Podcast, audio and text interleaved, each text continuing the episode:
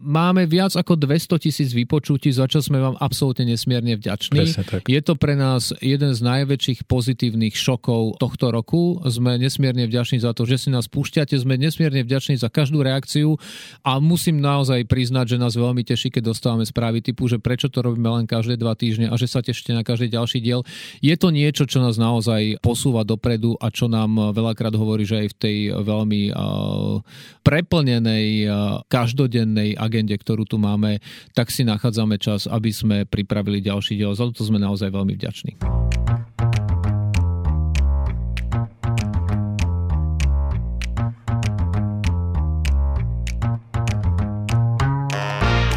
Počúvate podcast Aj na to. Moje meno je Mišo Adam a oproti mne sedí ako vždy Peter Bátor. Peter, ahoj. Dobrý deň všetkým. My vás vítame pri poslednom dieli nášho podcastu v roku 2023, a čo je výborná príležitosť bilancovať, aký to bol rok z hľadiska bezpečnosti, z hľadiska toho, čo sa dialo vo svete.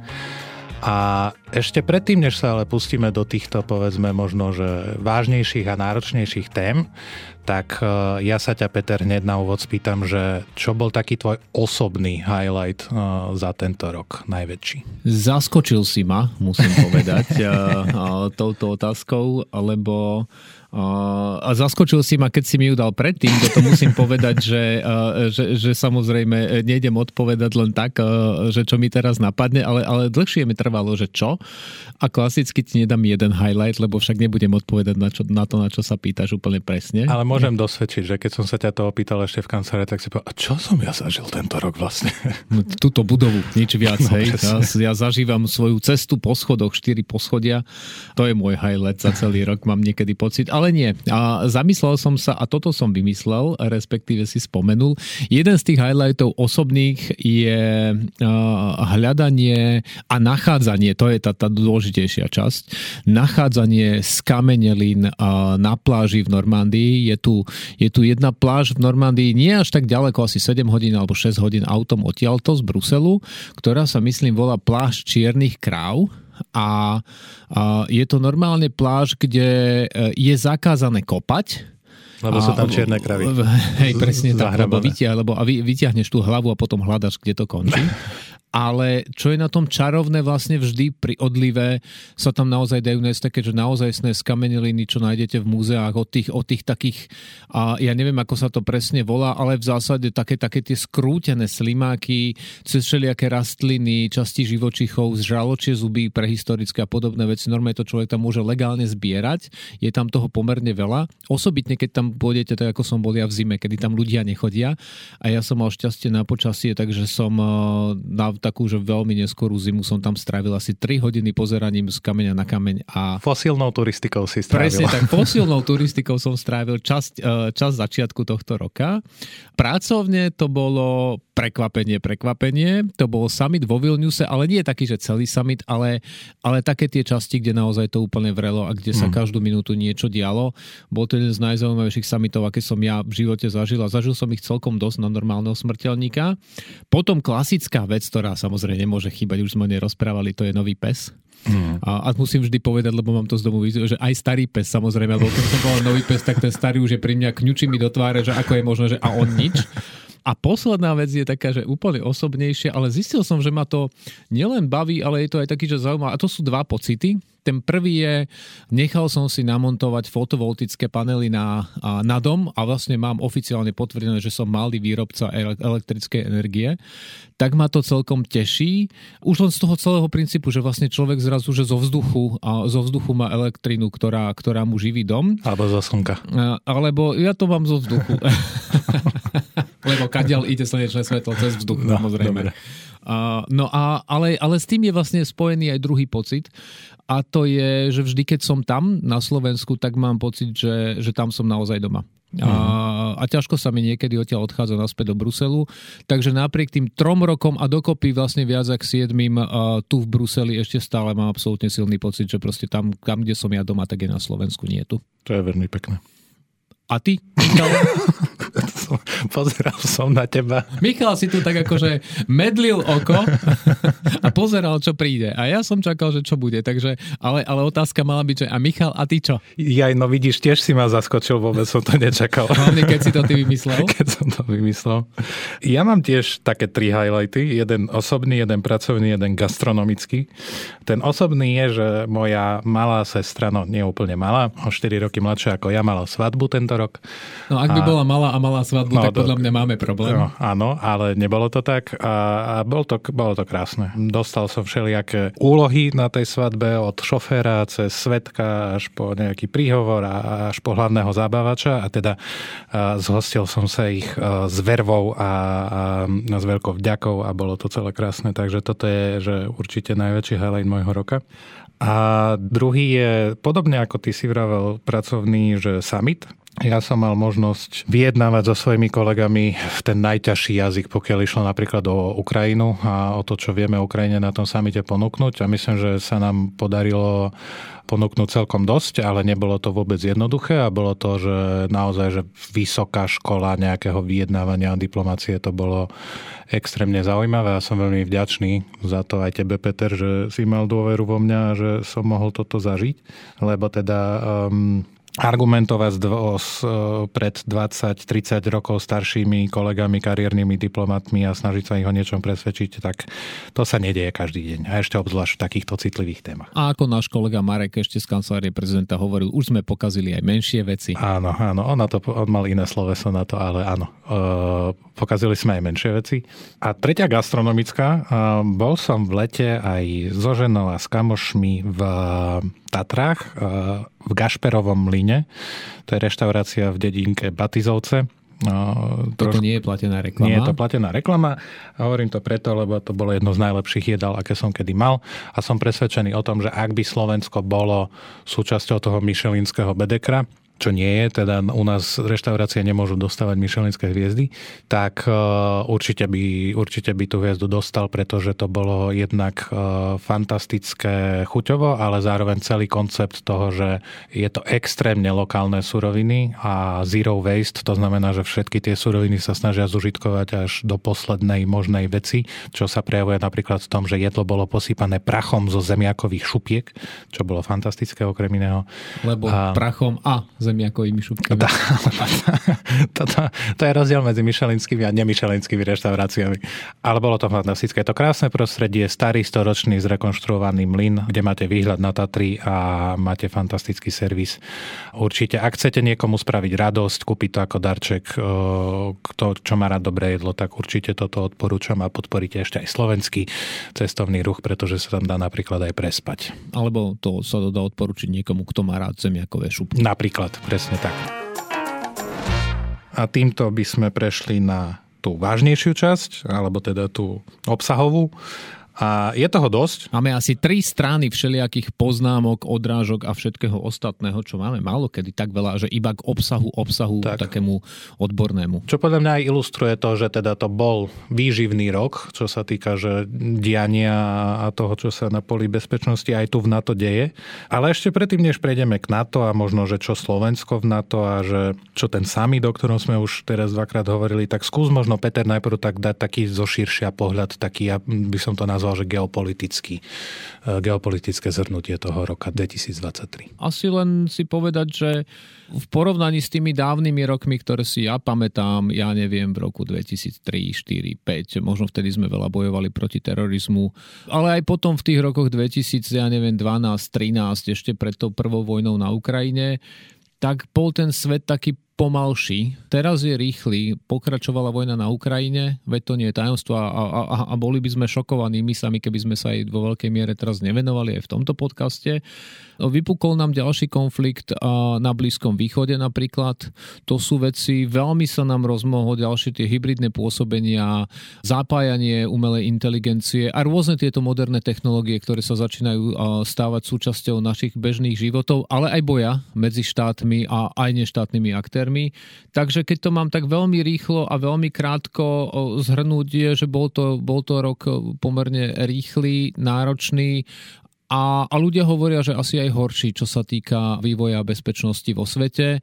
Nedovolím si povedať, alebo ne, nedokážem asi úplne povedať, že či bol horší ako ten predchádzajúci, keď uh-huh. začala vojna na Ukrajine, ale jednoznačne nebol lepší. A žiaľ Bohu, toto musíme konštatovať, že tento, tento rok, ktorý o chvíľku bude končiť, rok 2023 nebol lepší ako rok 2022 a to klasické želanie, ktoré mávame na Silvestra, že nech je ten ďalší rok lepší ako ten predchádzajúci sa nám nenaplnilo. Takže jedné, čo si môžeme želať je, aby ten ďalší nebol horší ako, a dokonca keby bol trošku lepší ako rok 2023, tak by to bola veľmi dobrá správa. Vojna na Ukrajine je to, čo asi najviac ovplyvňuje našu bezpečnosť vlastnú a to, ako sa na ňu pozeráme tak skúsme sa teda pristaviť najprv pri nej. Aj v tej vojne rok 2023 bol iný oproti roku 2022, kým rok 2022 sa končil tým, že Ukrajina mala za sebou výrazné vojenské úspechy, keď oslobodila veľké územia späť, najmä v okolí Charkova a potom neskôr v okolí Chersonu tak ten rok 2023 bol skôr v znamení príprav na tú veľkú protiofenzívu, ktorá má také, že zmiešané výsledky, povedzme. Tak ako vlastne prebiehal ten rok 2023 z pohľadu vojny na Ukrajine? No už si to naznačil e, celkom pekne, áno. Ten, ten rok 2022, napriek tomu, aký bol veľmi smutný, lebo tá vojna začala, tak bol poznačený dvomi pozitívnymi vecami. Tá prvá bola, že sa Ukrajina ubranila tomu masívnemu útoku a to bolo považované aj dodnes je za veľký úspech, ktorý sme nečakali. A druhé, že vlastne ten rok končil na takú pozitívnu notu, a, alebo ako my hovoríme, a, a, nuotu, nuotu. A, lebo notu máme my diplomati, no. a, takže na, na pozitívnu nuotu tak sme veľa očakávali. Ako sa niekedy hovorí, že najkrajšia radosť je tá predradosť, to znamená, že keď sa človek na niečo tešil, potom keď príde tá realita, aj darček, aj hocičo, tak má pocit, že už sa tak strašne neteší, ako, alebo tak veľmi neteší, ako sa tešil predtým, ako, ako k tomu dňu D, nech už je to hoci čo došlo. No a myslím, že týmto sme poznačení aj na tej Ukrajine trošku. Veľa sa od začiatku roka rozprávalo o tom, aká tá protiofenzíva bude veľká a vo svetle tých veľkých úspechov z minulého roka, tak bola taká predstava, že si sadneme, zoberieme si popcorn a budeme pozerať, ako každý deň Ukrajinci oslobodzujú obrovskú časť svojho územia a to sa nestalo. Nestalo sa to z mnohých dôvodov, nebudeme to teraz analyzovať. Analyzovali sme to vo viacerých častiach. Vypočujte si naše, naše staršie podkla- podklady, podklady. A, ktoré my píšeme. Aj podklasty. A, a, alebo potom, keď sa nedostanete k našim podkladom, tak si dajte aspoň naše podcasty. No a takže toto do značnej miery trošku ovplyvnilo. Ja by som aj nepovedal, že ten priamy vývoj na Ukrajine, ale skôr naše vnímanie, ako ten vývoj prebieha. A je pravda, že dnes tak globálne cítiť veľkú skepsu, aj sklamanie. Niekto to u niekoho normálne až beznádej, že vlastne, že, že sa tej Ukrajine nedarí a ako keby sme začali sami seba presviečať, že vlastne tá vojna nemá, nemá dobrý koniec, ako keby sme sami za, e, seba začali presviečať, že vlastne Ukrajinci prehrávajú a, a nechcem byť veľký optimista, alebo že, že prehnaný optimista, ale nie je to pravda. Nie je to pravda aj preto, lebo proste každá vojna má nejaké fázy. Uh-huh. Ak si spomeniete na druhú svetovú vojnu, tak proste to veľká časť tej vojny bola absolútne zlo. Absolútna beznádej, kde naozaj nebolo vidno, že žiadny pozitívny koniec.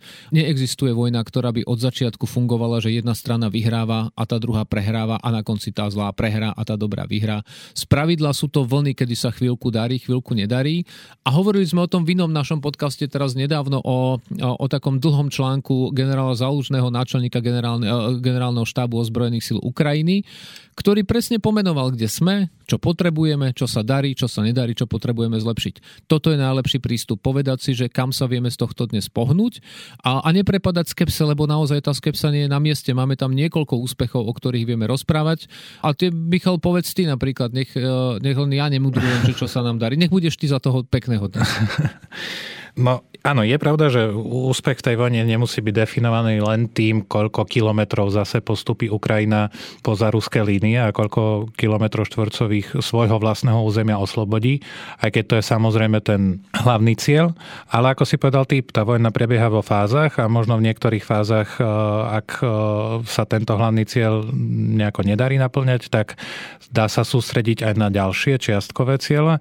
A sú také rôzne pohľady na to, ako hodnotiť hodnotiť, hodnotiť možno ten úspech, takže okrem toho územia to môže byť aj to, že ako vyčerpáte nepriateľa, hej, že možno sa tá, tá línia kontaktu, tá, tá frontová línia neposúva, ale ak v rámci toho neposúvania sa vy dokážete vyčerpať nepriateľa, to znamená spôsobiť mu veľké straty na životoch, na technike, tak do budúcna si pripravujete pozíciu na to, aby to bolo potom jednoduchšie. A, a Rusko treba si priznať, že má obrovské straty na tej Ukrajine. To je, že k dnešnému dňu viac ako 300 tisíc vojakov bolo buď zabitých alebo zranených, čo je skoro celá sila počtom, s ktorou nastupovalo Rusko do tej vojny. Samozrejme, oni to, oni to doplnili nejakou to čiastočnou mobilizáciou a potom priebežne, ale, ale to sú obrovské čísla, na ktoré sme neboli že roky, roky, roky zvyknutí. Čiže to je jedna vec. Druhá vec, a toto je podľa mňa že úplne fascinujúci úspech ukrajinský, je, že krajina, ktorá momentálne nemá skoro žiadne námorníctvo, dokázala vlastnými šikovnými vojenskými operáciami v Čiernom mori zabezpečiť to, že hlavne z tej západnej časti vyhnala vlastne Rusov, ktorí, alebo ruské jednotky a ruskú techniku, ktorá bránila v tom, aby Ukrajina mohla exportovať svoje obilie do sveta. A ako vieme, toto je jedna z najdôležitejších exportných komodít, pokiaľ ide o Ukrajinu.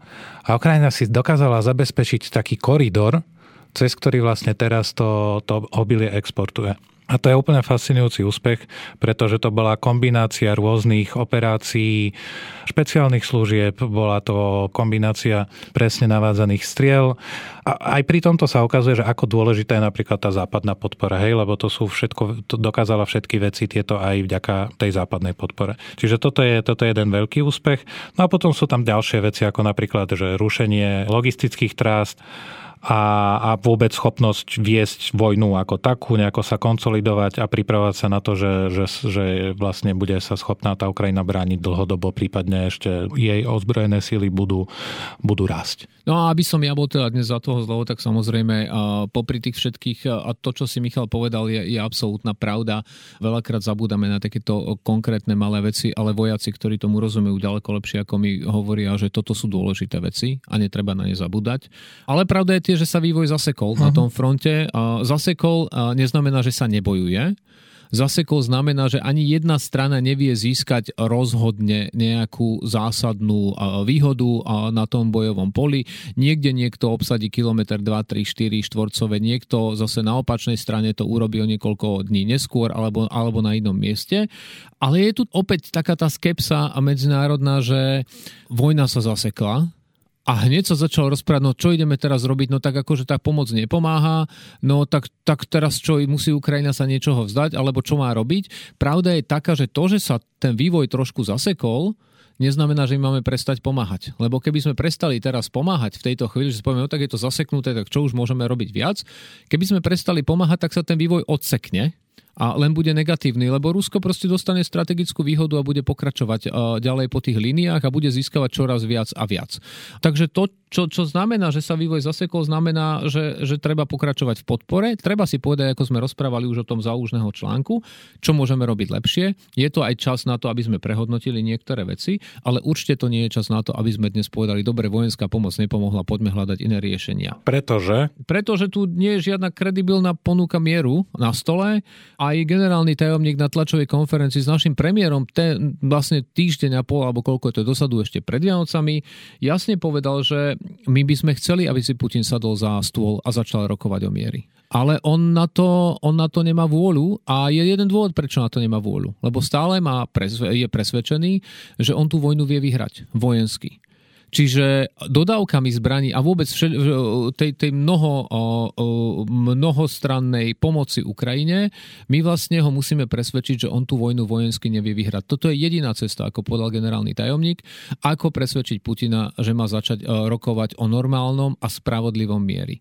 V prípade, že toto neurobíme a že my ustúpime, tak prečo by on mal dôvod na to si povedať, dobre, tak teraz sa mi darí, tak ja si teraz sadnem za stôl a, a idem rokovať o miery, ktorý vlastne bude, že dajme tomu, spravodlivý pre Ukrajinu. Nič také sa nestane. No a čo je dôležité, že napriek tej skepse a teda e, objavuje sa aj v súvislosti s voľbami v rôznych krajinách, že ako tá pomoc Ukrajine bude pokračovať, tak aj napriek týmto obavám videli sme niekoľko veľmi, veľmi dôležitých signálov počas tohto roka. Jedným z nich je napríklad to, že Nemecko už do budúceho roka prislúbilo, že zdvojnásobí svoju pomoc v roku 2024 oproti tomuto roku na 8 miliard eur. A to je, to je veľká vec. Holandsko napriek tomu, že má, že má dočasnú vlastne vládu niečo ako tá naša úradnícka, ktorá bola, tak povedala, áno, vládu máme dočasnú a naše rozhodnutia sú trvalé a dáva ďalších 2,5 miliardy. 2,5 miliardy, z čoho max je, že 2 miliardy idú na priamu vojenskú pomoc. Norsko veľmi podobná suma, hej? že ono, Áno, je dôvod na opatrnosť, ale zároveň treba sledovať to, čo sa, čo sa reálne deje. A, a ako povedal aj opäť keď si už spomínal generálneho tajomníka, tak aj on vyjadril presvedčenie, že napríklad aj tá pomoc v americkom kongrese sa, sa už nedlho odblokuje, že, že, že tie signály tam sú pozitívne. No a potom sú tu ďalšie pozitívne veci vlastne za tento rok, tie sú viac na tom politickom uh-huh. poli, ale práve pred Vianocami na Európskej rade, na samite lídrov vlastne Európskej únie došlo k prijaťu rozhodnutia, že sa začnú prístupové rozhovory s Ukrajinou o členstve. Toto je... A Moldavskom. A, a Moldavskom samozrejme, ale keď rozprávame rozprávame o tej Ukrajine, tak je to, to je absolútne historické rozhodnutie. Keď sa budete pýtať Ukrajincov, čo pre nich je, je tak vzácne. Nezabúdajme, už sme to tu viackrát opakovali, dôvod, ktorý viedol ľudí na Majdan a prečo tam zomierali a prečo neprestali sa stavať eh, v tedajšej moci bolo, že oni naozaj chceli ísť do Európy, chceli ísť do Európskej únie a vlastne týmto začatím tých prístupových rozhovorov sa vlastne ako keby ten kruh čiastočne uzatvára. Toto je, toto je obrovská správa pre Ukrajinu. My to možno berieme len ako také byrokratické rozhodnutie, ale pre Ukrajincov je to jedno z najväčších sprúh, aké mohli dostať. No a potom sú to aj rozhodnutia z Vilniusu zo samitu, kde vlastne sa jasne povedalo dokonca aj tie skeptické štáty v NATO, že tá Ukrajina sa už naozaj, e, že nielen má takéto rozhodnutie z toho roku 2008, že sa jedného dňa stane členom NATO, ale hlavný, e, ten hlavný odkaz toho samitu bol, že Ukrajina sa dnes vydala na tú cestu, na ktorej konci jednoznačne to členstvo Ukrajiny v NATO je. Nevrajíme, že tá cesta bude jednoduchá, že bude krátka alebo rýchla, ale už začala. No a tak ako pokračuje politická podpora, tak samozrejme to, čo my vieme, a už sme to rozprávali aj pri tom, čo hovoril generálny tajomník, že potrebuje pokračovať aj tá vojenská podpora. A je jasné, že naše sklady nie sú bezodné. Veľa sa rozpráva o tom, že však niektorí už majú tie sklady prázdne. Je ešte veľmi veľa skladov, ktoré prázdne nie sú, to treba povedať. Ale rovnako vieme, že toto nie je dlhodobo udržateľné dávať len veci zo skladov, lebo každý štát má nejaké konkrétne záväzky, čo všetko musí nechať sám pre seba, pre vlastnú obranu. No a toto je jedna z vecí, o ktorých sa najviac rozprávalo tento rok, e, čo sa týka vojenskej pomoci Ukrajine, ale je to oveľa širšia téma a to je vlastne naštartovanie produkčných kapacít jednotlivých štátov. To znamená, firmy, ako máme aj na Slovensku, napríklad na odminovacie zariadenia, delostrelské systémy Zuzana alebo odminovacie komplety Božena, toto sú všetko veci, ktoré musíme začať naozaj rozmrazovať, aby sme začali vedieť produkovať viac munície pre vlastné potreby do vlastných skladov a samozrejme aj na podporu Ukrajiny. Ak máme rozprávať rozprávať o tom, že budeme Ukrajine musieť pomáhať ešte niekoľko rokov, tak sa to nedá z vlastných skladov, budeme to musieť robiť vlastnou výrobou.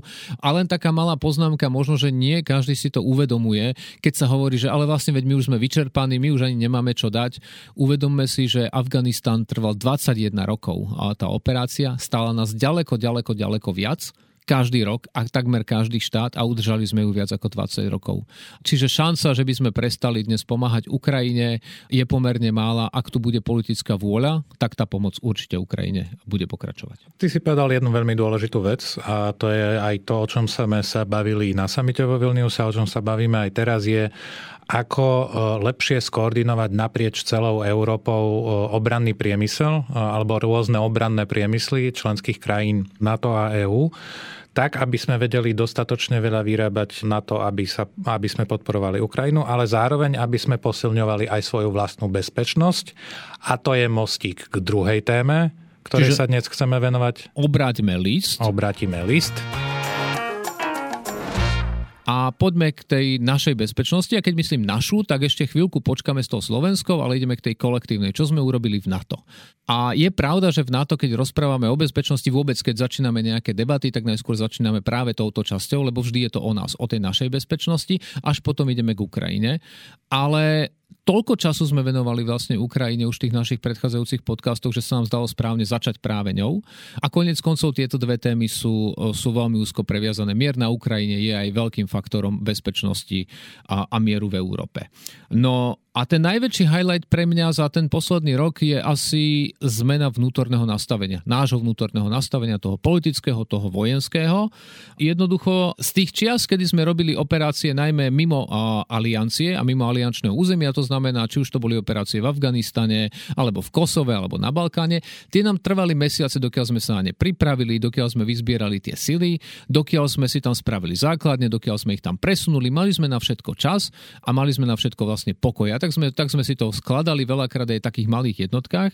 V prípade, že by sme sa mali kolektívne brániť, na toto nemáme čas. A museli sme si povedať, že naozaj ten svet sa zmenil tak, že napriek tomu, že mnohé veci sa nám zdali ako hlúposť, ako napríklad napadnutie Ukrajiny, tak sa ukázali, že sa môžu stať. Preto my si dnes myslíme, že naozaj by bol, že iba najväčší hlupák by sa mohol rozhodnúť zautočiť na alianciu alebo na jeden z jeho členských štátov, ale to naše vnútorné nastavenie musí byť také, že ako keby sa to malo stať. To znamená, že naozaj my budeme pripravení aj na tie hlúpe, aj na tie nepravdepodobné scenáre a budeme vedieť e, byť schopní sa brániť od prvého dňa a takmer všetkými silami, ktoré máme. Ak to mám k niečomu pripodobniť, ono je to vlastne ako s takým behom.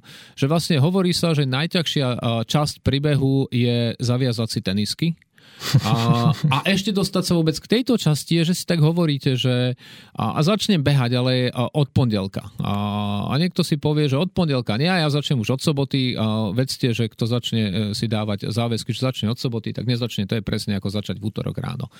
A my sme sa dostali do fázy, kedy sme si už povedali, že ja naozaj idem behať, a my už sme si dokonca aj tie tenisky obuli, už sme si ich aj zaviazali a zatvorili sme za sebou dvere. To znamená, že už stojíme vonku pred tými dverami a ideme bežať.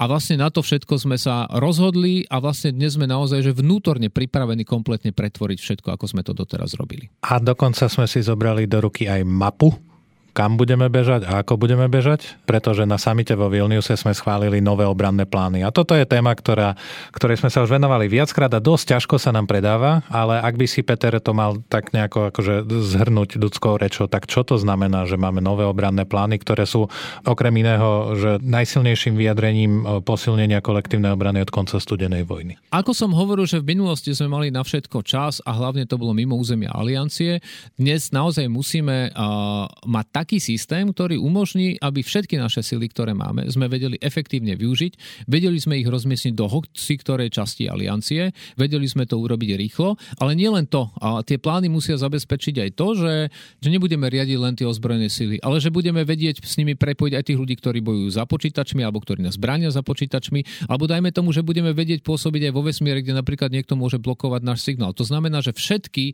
tie časti, kde by sa mohol ten útok nejakým spôsobom udiať, tak budú v kope, že budú vlastne spolu súznieť. Mimochodom súznenie je jedno z najkrajších slovenských slov. Obzvlášť vo vojenskej terminológii. Presne tak, čiže budú súznieť a že naozaj budeme vedieť presne, čo robíme a ako to robíme. Môžem povedať, že vlastne dnes tieto nové plány, ktoré boli vo Vilniuse schválené, tak sú najmodernejšie vojenské plány, aké kedy boli prijaté. Sú to najlepšie a najprepracovanejšie plány obrany, aké kedy aliancia mala a vieme, že budúci rok aliancia oslaví 75 rokov od svojho vzniku, čiže to sú najvyspelejšie a najlepšie plány, aké sme kedy mali. A to, to je opäť pekný mostík, tých toto 75. výročie, ktoré si pripomenieme budúci rok k tomu, že eh, jedna z najdôležitejších vecí aj, vecí aj za ten posledný rok, eh, alebo teda uplynulý rok je, že Pribudlo nám Fínsko, veríme, že onedlho pribudne aj Švédsko a to znamená, že je nás historicky najviac. Tá aliancia je najväčšia, aká kedy bola.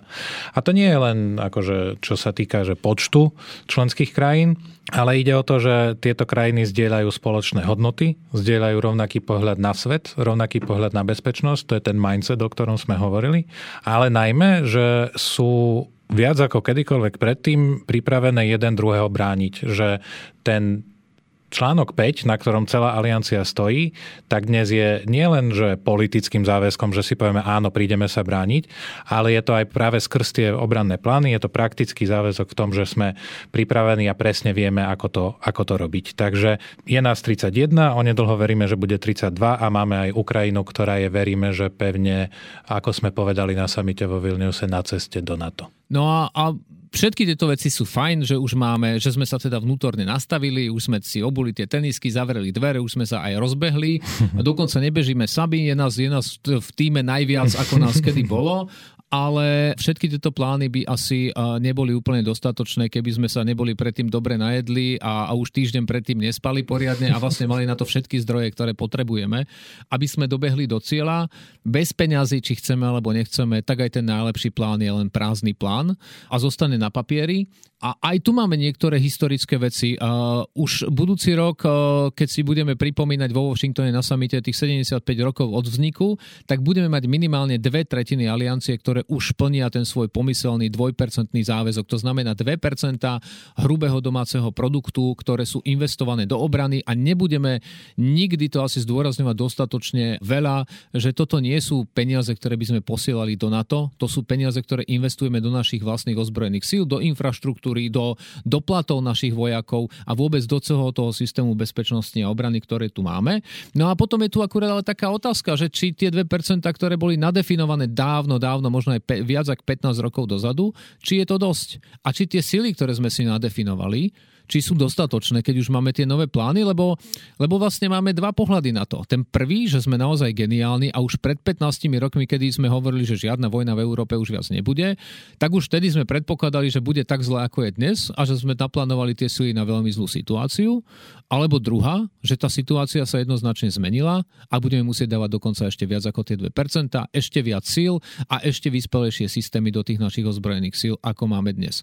A mám pocit, že sme dostali odpoveď na, tú, na túto otázku, uh. pretože keď sa pozrieme, Poliaci chcú dávať 4% HDP do svojej obrany, Balti všetci idú na 2,5, 3, 3,5%, Rumuni idú na 2,5%, Česká republika sa dostáva na 2%, Maďarsko má ambíciu prekročiť tieto 2%, čiže a niektoré ďalšie štáty uh, v Európe, uh, ale, ale aj v zámori sa naozaj pozerajú na to, že kam až sa vedia dostať s týmito výdavkami na obranu. Dokonca, dokonca generálny tajomník uh, NATO, ktorý sám pochádza zo sociálno-demokratickej strany, ktoré sú známe tým, že sú veľmi neochotné dávať veľa peňazí do obrany, povedal, pozrite, počas studenej vojny aj sociálno-demokratické vlády dávali do obrany až cez 3%. A to nebolo preto, že to chceli, jednoducho to bolo preto, lebo si to tá bezpečnostná situácia vyžadovala. Mali sme čas mieru, kedy sme sa napríklad ako Slovensko dostali pod 1%, ale máme čas, kedy je vojna tu za našimi hranicami, kedy jednoducho musíme ísť ďalej. On konkrétne spomenul Willyho Branta, bývalého nemeckého kancelára, ktorý pochádzajúc zo sociálno-demokratickej strany, dával na obranu až 3,5% HDP, ak sa nemýlim. Čo naozaj je enormná suma. Vždy povieme, tie 2% v slovenských podmienkach sú cca 2,2 miliardy eur. Takže tých 3,5%, nejdem povedať koľko, lebo zase by sme trefili nejaké čísla, budete si všetci robiť srandu z toho, že aký sme z matematiky. Takže obraďme list a poďme, poďme ku Slovensku poďme sa trošku porozprávať v, tej našej poslednej, v tom našom poslednom bloku a veríme, že ešte, ešte ste stále s nami. Prejedení po Vianociach kapusníci. Dúfam, že máte pri nás šalát a štvrtý rezeň tento týždeň. Tých, alebo... ktorí, tých, ktorí sa práve zobudili po desiatich minútach jemného drie, driemania, opäť vítame. Presne tak, chodte si to ložiť. Spravíme malú pauzu bez reklám na to, aby ste si brste boli, že aby ste vedeli pri nás prežúvať ďalej. Čiže prežúvajte s nami. A, a my pôjdeme na to Slovensko Slovensko uh, a slúbujeme, že to, je, že to je z tých vážnych tém uh, ten posledný blok. No a čo bol vlastne slovenský hlavný záujem v minulom roku, alebo v tomto vlastne končiacom roku?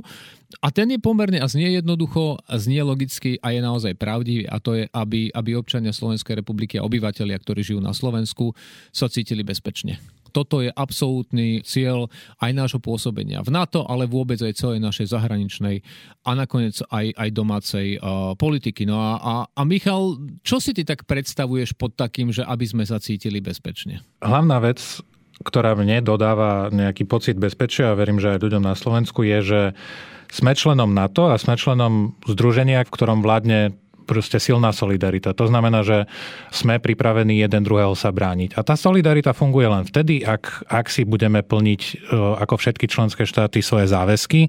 A Slovensko v tomto v e, poslednom roku vyšlo naozaj dobre.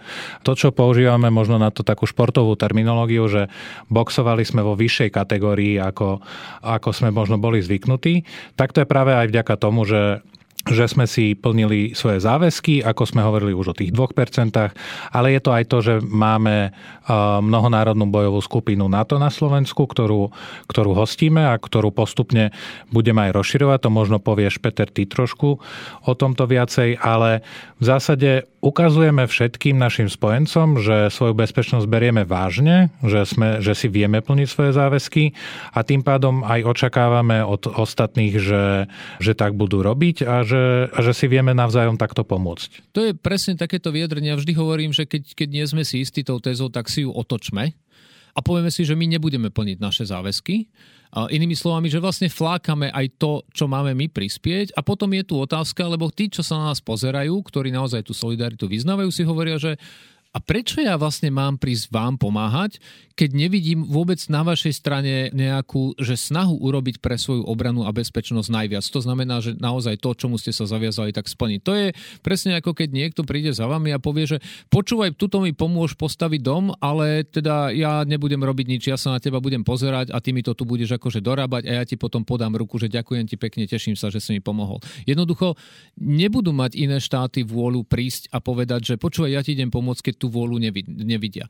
A, a to, že to robíme dobre, je naozaj prejavené napríklad aj tou mnohonárodnou bojovou skupinou na Slovensku, kedy mnohé štáty si povedali, áno, prídeme na Slovensko a vidíme, že Slováci sú vystrašení z tej vojny a právom.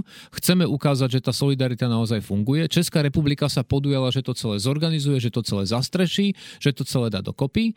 V lete budúceho roku bude vystriedaná práve Španielskom, ktoré prišlo a povedalo, my rozumieme tomu, že my sme od vás ďaleko, my možno nemáme ten pocit, že tá vojna vás, a, že, že nás až tak strašne ohrozuje, lebo nemáme to tak blízko pri sebe. Ale to vyjadrenie, že tí Španieli k nám prídu, je, že my vám rozumieme, my cítime, že, že, že vy máte tú svoju bezpečnostnú nepohodu a v rámci tej solidarity vám prídeme prispieť. A prečo Španieli jednoducho majú ešte väčšie ozbrojené síly ako Česká republika a sú schopné navýšiť tú našu bojovú skupinu, keby to bolo potrebné, ešte viac ako, ako, ako Česká republika, ktorá samozrejme zostáva s nimi spolupracovať. Čiže aj toto je prejav toho, že, že keď si my plníme naše záväzky, a keď vieme v solidarite stať s tými ostatnými, tak potom aj tie ostatné štáty sú ochotné prísť a pomôcť. No a okrem toho, že sme sa venovali tej našej domácej úlohe, tak sme ukázali, že nie sme len zahladení do seba, a že rozumieme, že tá vojna na Ukrajine je o našej vlastnej bezpečnosti a vlastne bezpečnosti každého jedného člena NATO a naozaj sme sa k tej vojne na Ukrajine aj v roku 2023 postavili čelom a snažili sme sa Ukrajine pomôcť tak, ako sa to naozaj len dalo.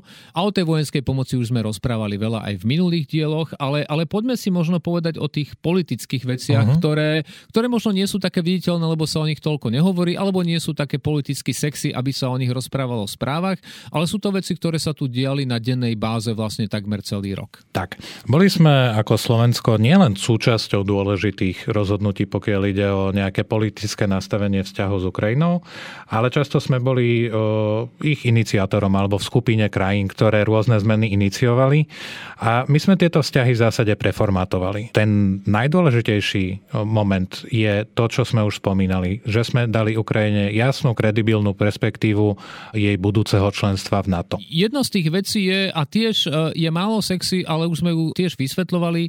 Jednak sme e, opäť naštartovali diskusie v NATO spoločné s Ukrajinou. Vtedy sa to volalo Spoločná komisia NATO-Ukrajina, kde Ukrajina sedela vlastne ako partner. To bol ten plus jeden štát. My sme sa rozhodli o niečom a potom sme Ukrajinu o tom e, informovali. A a práve bol to slovenský minister obrany, ktorý ako úplne prvý prišiel na rokovanie ministrov obrany s nápadom, že čo keby sme pretvorili tú komisiu na radu. Rada znamená, že vlastne Ukrajina bude sedieť s nami s rovnakým právom diskutovať, rozhodovať o spoločných veciach na to Ukrajina. A na prvý pohľad sa to zdalo, že to je úplne až taká, že bláznivá myšlienka. Na konci dňa nakoniec toto bolo schválené vo Vilniuse. Bol to slovenský minister, ktorý s touto myšlienkou prišiel a, a nakoniec sa stala realitou. Čiže, čiže aj veľké rozhodnutia veľakrát prichádzajú z malých štátov, geografických geograficky malých štátov, ale vedia mať naozaj veľký, veľký vplyv. Tak okrem tých že veľkých politických rozhodnutí, tak uh, sme sa ako delegácia tuto v NATO snažili do nich priniesť nejakú pridanú hodnotu aj tým, že sme sem priťahovali na pôdu NATO nejakých zaujímavých ľudí, s ktorými sme diskutovali o tom, ako tie vzťahy posunúť ďalej. Napríklad sme tu mali na slovenskej e, delegácii podpredsedničku vlády Ukrajiny Olgu Stefanišinu, ktorá je zodpovedná vlastne za euroatlantickú integráciu e, na Ukrajine. A okrem takýchto akože možno väčších profilových osobností sme sme robili aj také menšie, uh, menšie diskusie. Napríklad ty, Peter, si spustil na svojej rezidencii tzv. Residence Talks. Sú to stretnutia veľmi neformálne pri večeri a neskôr pri pohári vína s naozaj s hostiami, ktorí, ktorí z času na čas zavítajú do, do Bruselu. Mali sme tu veliteľa gruzinskej legie, ktorá bojuje na Ukrajine. Človek, ktorý vlastne bol prvýkrát od vypuknutia vojny v západnej Európy preto, aby prišiel, aby sa prišiel porozprávať s viacerými veľvyslancami. Ja ti len do toho krátko vstúpim, prepač poslucháč, ak registrujete knihu Tomáša Fora Donbass, tak vlastne prvá časť e, tej knihy alebo no, prvé kapitoly tej knihy sú venované práve tomuto človeku. Je to fascinujúce čítanie, pretože je to človek, ktorý proti Rusku bojuje v rôznych vojnách už posledných 30 rokov. Mali sme tu bývalého druhého najvyššieho, najvyššie postaveného vojenského predstaviteľa USA v Európe, generála Bena Hodgisa, s ktorým sme sa rozprávali o, o veľa otvoren, otvorene o veľa veciach, aj čo sa týka vojny na Ukrajine, o našej vlastnej obrane. No a potom na našej delegácii sme mali viacerých hostí a či už ukrajinských odborníkov alebo z mimovládnej sféry a, a či už sa rozprávali s našimi spojencami o scenároch vojny alebo o, o tom, čím prechádzajú vojaci a rôzne vrátane posttraumatických stresov z vojny, uh-huh. rôzne ďalšie poruchy, ako sa tomu venovať na systémovej báze. Tak toto samozrejme boli tiež veci, ktoré sme tu iniciovali. Mali sme tu Miroslava Lajčáka, nielen v našom podcaste, ale aj oficiálne ako, ako predstaviteľa Európskej únie pre Západný Balkán a celý ten jeho dlhý názov, keď ho chcete počuť, dajte si náš nedávny podcast práve s Miroslavom Lajčakom. Je to tak. Okrem tých politických vecí e, sme sa snažili byť aktívni aj komunikačne. A ja na to mám taký ako jeden konkrétny príbeh. Ja si pamätám, keď e, som mal nastupovať sem do NATO a ty si mi povedal, že no okrem tej politickej roboty budeš robiť aj komunikačnú a že ja mám ambíciu, aby sme sa stali jedným že z najlepšie a najaktívnejšie komunikujúcich úradov na Slovensku. Tak ako ty sa na to pozeráš? Podarilo sa nám to? Ale tak neskromne poviem, že áno, ne, ne, nebudem tvrdiť, že sme najlepšie komunikujúci úrad v našej službe alebo najaktívnejší, ale, ale som si absolútne 100% istý, že sme jeden z najaktívnejšie komunikujúcich úradov. A ono to ide vlastne ruka v ruke s tou ambíciou nebyť len slovenská ambasáda pri uh-huh. NATO, ale aj byť ambasáda NATO na Slovensku. To znamená byť hlasnou trúbou toho, čo sa tu deje a vlastne aj ten dnešný podcast, keď si ho tak teraz prejdete pre tých, ktorí ste sa dostali sem s druhým rezňom a druhým šalátom, že je tu veľa vecí, ktoré sú možno technické, ktoré sa ťažko predávajú a o ktorých rozprávame opakovane práve kvôli tomu, aby a tí, čo ste sa rozhodli nás počúvať, tak aby ste počuli aj o takýchto veciach, ktoré si v novinách neprečítate. No a máme, máme viacero vecí, už keď len začneme s týmto podcastom. Mm. Toto je, ak sa nemýlim, 35. diel, Michal? Mal by byť, hej, 35. Máme viac ako 200 tisíc vypočutí, za čo sme vám absolútne nesmierne vďační. Je to pre nás jeden z najväčších pozitívnych šokov tohto roku. Sme nesmierne vďační za to, že si nás púšťate, sme nesmierne vďační za každú reakciu a musím naozaj priznať, že nás veľmi teší, keď dostávame správy typu, že prečo to robíme len každé dva týždne a že sa tešíte na každý ďalší diel. Je to niečo, čo nás nás naozaj posúva dopredu a čo nám veľakrát hovorí, že aj v tej veľmi preplnenej každodennej agende, ktorú tu máme, tak si nachádzame čas, aby sme pripravili ďalší diel. Za to sme naozaj veľmi vďační. A ten podcast nám okrem iného aj otvoril niekoľko dverí. Ty, Peter, si mal, že samozrejme veľa rôznych mediálnych výstupov počas tohto roka pre slovenské médiá, ale aj pre zahraničné. Napríklad si bol hosťom v podcaste magazína Monocle. To si tiež tiež viete nájsť. Ja som napríklad bol v Radio Express a, a boli sme dokonca aj v Českom rozhlase v ich podcaste Bruselské chlebičky. Bez chlebičkov to inak bolo. A bolo to bez chlebičkov, čo sme boli teda veľmi sklamaní, lebo sme čakali, že keď s takýmto názvom, že to bude aj nejaké, akože mať praktické vyjadrenie, no ale tak Český nebolo. rozhlas máte to kam potiahnuť. Ne, takto, áno. Vedeli by sme niekoľko rád ešte dodať. Máme ale aj prvenstvo a napriek tomu, že sme cestovali až do Prahy a späť, čo samozrejme pre nás nikdy nie je utrpenie, ale radosť, tak sme boli v tom čase prvé slovenské médium, aj keď nie sme médium, ktoré dostalo rozhovor s prezidentom Pavlom. Ak ste si ho nevypočuli, dajte si, určite si dajte náš podcast s prezidentom Pavlom. Bolo to asi 3 alebo 4 dní pred jeho inauguráciou, takže to bol vlastne prezident zvolený, ešte nevymenovaný, neinaugurovaný, ale v našom podcaste. Áno, a to bol, to bol veľmi dobrý diel, ale však skús povedať ty, Peter, že tvoje, čo boli také, že najsilnejšie diely tento rok? Ja si z tých podcast, že ja, ja mám síce zlú krátkodobú pamäť, ale o to nemám lepšiu dlhodobú pamäť, a, takže z tých posledných, mne sa veľmi páčil podcast s Veronikou Ostrihoňovou. Mm-hmm. Ona Rozprávali sme sa o úplne iných témach, ako sa bežne bavíme. Rozprávali sme sa veľa o, o postavení žien, aj vo, ako reportériek vo vojnovom konflikte, ale, ale veľa ťažkých tém, aj sociálnych, ktoré sú spojené a prepojené s, s bezpečnosťou. Bolo to, bolo to naozaj že veľmi zaujímavý diel pre mňa. Jeden z tých naj, najposlednejších uh, so Suzanou Kovačič Hanzelovou. Máme od vás veľa feedbacku a ďakujeme pekne za tú spätnú väzbu, že ste sa smiali v MHDčke alebo, alebo príbehu. A pritom sme to neplánovali, ale vraj je tam vraj je tá atmosféra naozaj uvoľnenejšia ako možno v niektorých iných, jednoznačne uvoľnenejšia ako dnes tu s nami dvomi. A, ale pre mňa napríklad e, e, to bol aj podcast s Miroslavom Lajčákom, nie preto, že je to bývalý minister a vysoký úradník Európskej únie, ale kvôli tomu, že asi prvýkrát bol on v inej polohe ako takej veľmi formálnej a oficiálnej a aj ten jeho pohľad na diplomáciu, na tú diplomáciu z tých najvyšších rebríčkov, kam sa dá vyšplhať, tak taký jeho pohľad, ja tomu hovorím z druhej strany. Nie zo zákulisia, ale skôr taký osobný. Ako, ako proste, ako to vníma človek, ktorý na týchto veľmi vysokých postoch je a nie je formálny. Takže ak ste, ak ste hoci ktorý z týchto troch podcastov pre mňa vynechali, tak prosím vráťte sa k nemu, lebo lebo tieto podľa mňa za to stoja. A ja, da, ja to dám, že z opačného konca, ja dám zo začiatku roka 2023. Uh, tam sme mali niekoľko silných dielov, ale mne tak najviac utkveli v pamäti dva.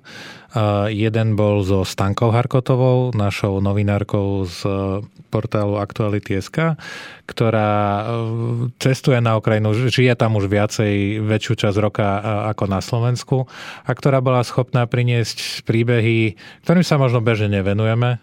My skôr rozprávame často o tých takých, že vojensko-politických veciach a ona prišla s konkrétnymi, veľmi silnými ľudskými príbehami a rozhovormi, ktoré, vlastne, ktoré vystavala na rozhovoroch s ľuďmi na Ukrajine ktorí často sa možno nemajú možnosť pozdieľať tie svoje skúsenosti. Bolo to naozaj veľmi, veľmi silné. A, a druhý bol s náčelníkom generálneho štábu, s generálom Danielom Zmekom, ktorý veľmi, veľmi pekne rozprával o vlastenectve. O tom, čo znamená, že mám rád svoju krajinu a nemusí to znamenať, že ju hneď potrebujem ísť so zbraňou v ruke brániť, ale že viem prispieť, každý, každý vlastne vie prispieť nejakou svojou troškou k tomu, aby sme sa tu mali lepšie a bezpečnejšie. Takže toto bol, e, toto bol pre mňa tiež taký e, jeden z väčších highlightov tohto a roka. A chytili sme ho nepripraveného otázkou, že prečo majú e, vojaci náčelníka a policajti prezidenta. Doteraz nevieme odpoveď. Takže doteraz podľa mňa. A on je človek, ktorý naozaj si rád doštudúva aj veci z histórie, tak povedal, že toto je jedna z úloh, ktoré sám sebe dáva, aby vlastne prišiel na to, že kde sa ten náčelník s tým prezidentom objavili tam, kde sú. Ja by som k tomu dodal ešte jednu poznámku, že všetko toto, čo sme teraz hovorili, to, čo sa nám možno podarilo, to nie, nie, nie, nespomíname to preto, že by sme sa chceli nejako chváliť. No, ale chválime sa. Ale chválime sa, no. Ale nás to, nás to samých často prekvapuje, ale celý zmysel tej, tej aktívnej komunikácie je v to je preto, že proste keď sa pozrieme na tie čísla dôvery v NATO na Slovensku, tak e, sú nízke. Sú alarmujúco nízke vzhľadom na to, že v akom bezpečnostnom prostredí momentálne žijeme.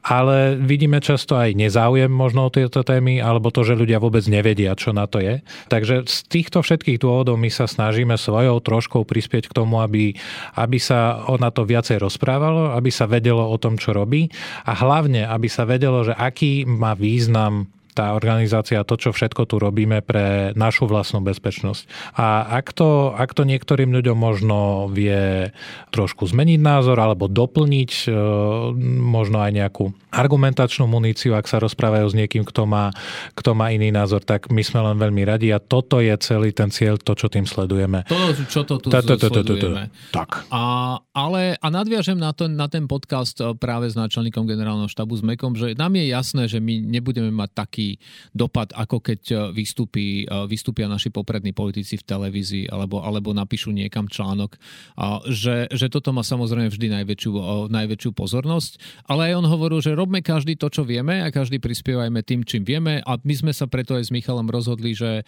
že to, čo vieme urobiť a to, čo vieme ovplyvniť, je, je rozprávať o našej práci a je rozprávať o tom, čo sa tu v NATO deje. A toto bola naša ambícia v celom tom roku 2023, či už to bolo týmto podcastom, či to bolo mnohými rozhovormi v novinách, v televízii, alebo v aj, reláciách. Alebo aj našim Instagramom. Ja to stále pripomínam. Ak chcete mať obrazový materiál toho, čo sa deje v NATO, lebo od nás máte často ten zvukový, tak pozrite si uh, náš Instagram a tam sú v highlightoch uložené storky z rôznych ministerských stretnutí zo samitu a uvidíte aspoň, uh, ako to v tej organizácii vyzerá. A, a Michal to hovorí aj preto, lebo, uh, lebo ten Instagram robí on a nedávno oslávil 5000 uh, sledujúceho a ten Instagram sa volá Slovensko v NATO. Tak.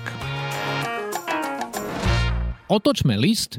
Dajme si ešte otázky naše tradičné. A odpovede. A odpovede. Na Olympiáde by si radšej reprezentoval v skákaní na trampolíne alebo v synchronizovanom plávaní? Synchronizované plávanie. Mne, ako vodnárovi mi je tá voda bližšia. A radšej by si reprezentoval Bután alebo Fidži? Uh, Bután. Dobre. Lebo Bután uh, má jednotku šťastia. Oni, oni neviem, či nemajú náhodou aj, aj ministerstvo šťastia. Uh, takže idem tak, že ja by som bol šťastná akvabela napríklad. Krásna kombinácia. Uh, ja mám pre teba otázku vianočnú, lebo však mm-hmm. čím iným, aj keď máme Vianoce tesne za sebou.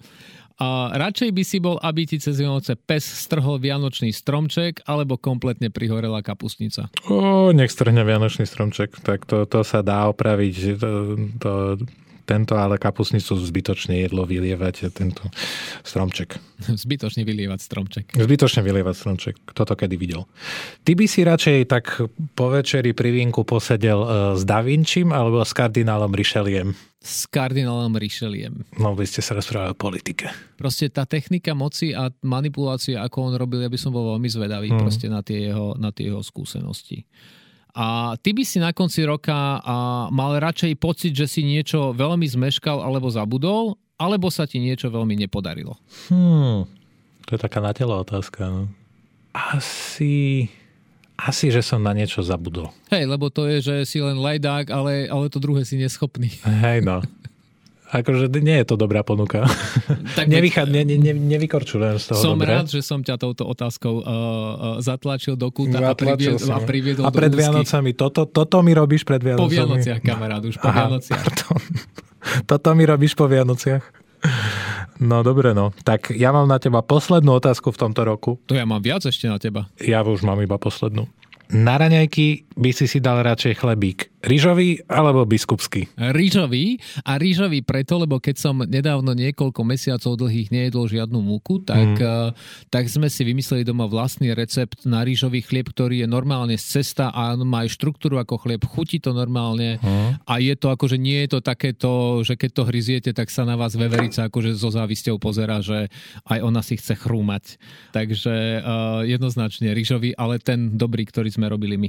Ja mám pre teba ešte veľa otázok, ja ti ich dám, lebo už keď som no, ich napísal, tak poď. Uh, tak uh, v živote sa už radšej nikdy nezasmiať na žiadnom vtipe, alebo sa smiať len na zlých vtipoch? Uf.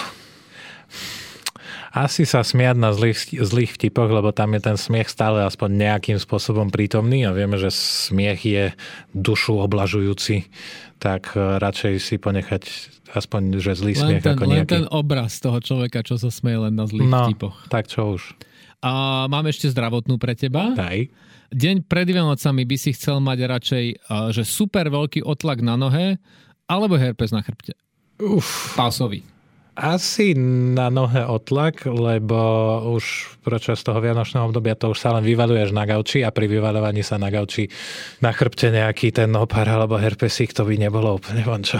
Radšej nechodiť ako neležať. Tak, presne. Ja by som to Ešte vy... mám dve na vyleškal by som otlak. Hej, hej. Ešte mám dve na teba. V novom roku by si sa radšej vzdal čaju alebo čokolády z mojej kancelárie? Uh, čokolády z tvojej kancelárie, to je úplne jednoduché. Ja viem, že ti tu tam vyžieram stále, ale ak je takto postavená otázka, tak ja sa jej rád vzdám, ale na čo aj mi nesiahajte. Dobre vedieť, dobre vedieť. A mám poslednú, tá je úradnícka, a to je, že radšej by si mal chýbajúci papier v tlačiarni alebo chýbajúcu náplň práce. tak asi ten papier v tlačiarni, lebo ten tak, sa dá doplniť. Ten sa dá doplniť. Keď ti chýba náplň práce, tak to sa len tak bezprizorne túlaš po chodbách, nevieš do čoho pichnúť. Tam je totiž riziko, že keď, máš, keď ti chýba náplň práce, tak sa vždy nájde niekto, kto príde a ti ju naplní. No. A potom nevieš, čo to bude. A poďme na bilancovanie v tých našich e, štandardných rubrikách, ktoré bývajú e, uvoľnenejšie a veľakrát možno vám prinesú nejaký dobrý tip. Osobitne Michal je známy tým, že prináša dobré tipy a pamätám si jeho highlight, že prišiel s podcastom, ktorý potom e, Zuzana Kovačič-Hanzelová zdieľala a podľa mňa nikdy nemali takú počúvanú práve Michalovmu odporúčaniu. Tak Michal, čo by boli také tvoje kultúrne highlighty za posledný rok? Čo by si z tých, z tých odporúčaní, ktoré si dal, ktoré by si chcel možno vyzdvihnúť, že sa ti najviac páčili? Mám tri. Film, podcast, knihu. Film Everything, Everywhere, All at Once. Všetko, všade, naraz. Film od mojej obľúbenej produkčnej spoločnosti A24 je to také úplne šialené sci-fi, ktoré trvalo, že tým dvom režisérom, ktorí to robili strašne dlho pripraviť, pretože toho obrazového materiálu vidíte, ak, ak ten film si niekedy pozriete, alebo ak ste ho videli, tak viete, že je toho tam strašne veľa. A je to o tom, je tam úplne jednoduchá myšlienka, že ak vám aj proste ten svet okolo vás nedáva zmysel a, a, a neviete možno, že prečo tu sme, alebo čo sa s nami stane, ak zomrieme a tak ďalej, tak aj v takej aj možno v takomto zmetení e, tá najlepšia stratégia, ako prežiť, e, je byť k sebe dobrý. A to znie veľmi možno, že tak vznešenie, pateticky, jednoducho, ale tá jednoduchá myšlienka bola veľmi krásnym spôsobom rozvedená a je okrem toho, že je vizuálne pôsobivý, fantastické herecké výkony, myslím, že obaja herci aj v ženskej, aj v mužskej kategórii v hlavnej úlohe dostali za to Oscarov. Celý film dostal 7 Oscarov a vzhľadom na to, že ide o, o nezávislé štúdio, tak je to obrovský úspech. Tak e, je to vlastne pre mňa jeden že z top možno 5 filmov, ktorý som v živote videl. Takže to je film. Podcast. Objavil som, že New Hampshire Public Radio v Amerike robí skvelé podcasty. Vypočul som si zatiaľ dva, že Bear Brook a 13th Step. A hlavne ten druhý 13 step to bol pre mňa že veľmi, veľmi silný zážitok, pretože rozpráva o prostredí um, ľudí, ktorí sa uh, liečia zo závislosti na drogách a najmä o tom, že akú špecifickú, už špecifické postavenie majú v tomto ženy a aké zraniteľné postavenie majú v tomto ženy. A je to veľmi silný podcast o tom, kde sa dozviete veľa o, o možno tom, ako to funguje pri, pri rôznych formách sexuálneho zneužívania, ale aj o tom, že ako potom ľudia, ktorí sú z takýchto vecí obvinení, ako potom útočia na novinárov, ktorí tieto veci otvárajú. Je tam naozaj všetko, že um, no, je tam všetko. Je tam všetko. Týmto ne... si zoberte, keď chcete vedieť, čo všetko je všetko, tak, uh, tak si 13. Uh, 13. krok. Presne tak. A, kníh, čítal som viacero dobrých. Minulý, v jednom z minulých podcastov som spomínal knihu Karla Veselého Hudba ohne. Fantastická kniha, to je možno najlepšia, ktorú som aj čítal. Alebo spolu s tou druhou, ktorú chcem povedať, a to je kniha Hrobári slovenskej politiky od Rada Baťa, ktorú Zas. si už ktorú si už spomínal aj ty, ale konečne som si ju prečítal aj ja a je to podľa mňa, že fantastická učebnica politiky. Veľa ľudí sa sústredí na to, že koľko on toho povynášal z zo súkromných rozhovorov alebo z toho, ako pracoval pre, pre rôznych konkrétnych ľudí ako ich odčierňuje a neviem čo. Podľa mňa pri tej knihe je dôležitejšie abstrahovať od tých konkrétnych ľudí, ale držať sa tej hlavnej myšlienky knihy a to je, že politika je zložité remeslo, ktoré si vyžaduje disciplínu, ktoré si vyžaduje naozaj nasadenie a, a, a schopnosť vedieť politicky premýšľať a nenahrádzať politické premýšľanie nejakými marketingovými ťahmi alebo nejakou drobnou prácou. Takže uh, toto boli moje také tri highlighty. Čo ty, Peter? Nikdy nám rado za toto dostatočne nepoďakuje, že mu robíme takúto reklamu na knižku. Musíme mu to pripomenúť. Ja mám knižku, ktorú som po strašných, strašných, strašných rokoch opäť čítal a pretože som mu čítal asi príliš skoro, kedy si tak o to viac ma zaujala teraz a musím povedať, že samozrejme úplne inak rozumiem. A to je knižka od Orwella 1984.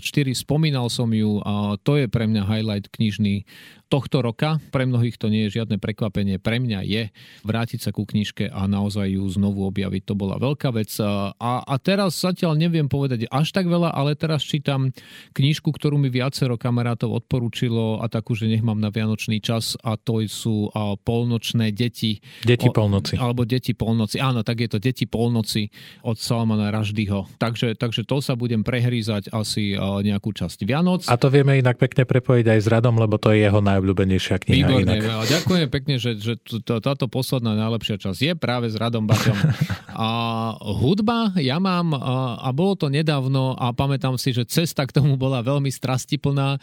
Nie je to kúpenie lístkov, ale dostať sa z Bruselu za dažďa cestu, ktorá bežne trvá hodinu, mi trvala dva a pol, ale stihol som to a šiel som dolil na koncert Markusa Millera, môj jeden z najobľúbenejších jazzových interpretov, skladateľov a multiinstrumentalistov. Bolo to fantastické. Čo vám budem hovoriť, je to môj asi druhý alebo tretí koncert, na ktorom som jeho bol, ale vždy je to, vždy je to iná, vždy je to výborné. No a, a ja mám stand-up a, a ten je, mysleli sme si, aspoň ja som si myslel, že Daniel Sloss, ktorého sme boli pozrieť aj s Michalom spoločne druhýkrát tu v Bruseli, že to bude taký highlight, keďže je to náš veľmi obľúbený stand-up komik. Ale musím povedať, že, že tu pred dvomi či tromi týždňami, dvomi týždňami boli silné reči, alebo časť z nich Michal Satmári, Jakub Gulík a Jakub uh, Citron, Ťabák. A musím povedať, že boli lepší boli lepší, boli zábavnejší, boli dynamickejší a ďaleko viac sme sa, nas, ďaleko viac sme sa nasmiali ako, ako na tom Danielovi Slosovi nakoniec. A nebolo, nebolo to, že nejakou jazykovou bariérou, bolo to naozaj spôsobom, akým ten humor vedeli priblížiť uh, publiku. A prišiel som na to, že nemám fi- film, ale mám, mám seriál, ktorý možno nie je že najlepší, najskvelejší, ale ja, sa, ja ho môžem pozerať dokola, lebo sa ňom strašne bavím. A to je Kang on Earth uh, na Netflixe. Proste to je úplne zmr vršenie histórie a najhlúpejšími otázkami, aké si viete predstaviť. Toto je presne ten druh humoru, ktorý ja milujem. Tá dáma, ktorá to robí, je, je jednoducho skvelá. Ak ste to neobjavili, dajte si jeden diel. Uvidíte, ako sa dá úplne interpretovať história a ako sa dá aj s najväčšími kapacitami v odbore rozprávať spôsobom, ktorý ich totálne zaskočí. Takže toto nakoniec je, je aj moja nejaká taká že vec, na ktorú sa dá pozerať. Veľmi som sa bavil. A na túto pozitívnu nótu by sme sa asi rozlúčili na tento rok 2023 už sme to urobili počas toho podcastu, ale chceme sa veľmi pekne poďakovať za vašu priazeň, všetky ohlasy. Musíme povedať, že, že nám posielate len tie priaznivé a tie pozitívne, tie negatívne si nechávate pre seba, lebo sme žiadne nedostali. Ďakujeme veľmi pekne za to. Ďakujeme za každú minútu, ktorú ste strávili s našim podcastom. Ďakujeme za každú minútu, ktorú ste strávili čítaním o hocičom, čo sa týka našej práce. A nie len tej, ktorú priamo robíme my tu s Michalom v NATO a všetci naši kolegovia na celej stále delegácii Slovenskej republiky pri NATO, ale vôbec, že sa venujete aj témam, ktoré nie sú len triviálne, bulvárne a na sociálnych médiách. A ďakujeme veľmi pekne vlastne za všetko, vďaka čomu my môžeme mať pocit, že tú prácu, ktorú robíme, že má nejakú odozvu. Mm, ja už ani neviem, za čo sa teraz poďakovať. Ja, ja len pridám tu svoje jedno veľké ďakujem. My si to všetko veľmi vážime a, a je to pre nás aj taký záväzok e, do budúcna, že e, robiť to ďalej, robiť, to, robiť toho viac možno a robiť to aj lepšie. Napriek tomu, že veci horšie vieme robiť takmer bez prípravy tie lepšie si vyžadujú nejaký čas. No a máme aj niekoľko noviniek. Alebo budeme mať. Budeme mať niekoľko noviniek, ktoré sa budú zásadným spôsobom týkať tohto podcastu.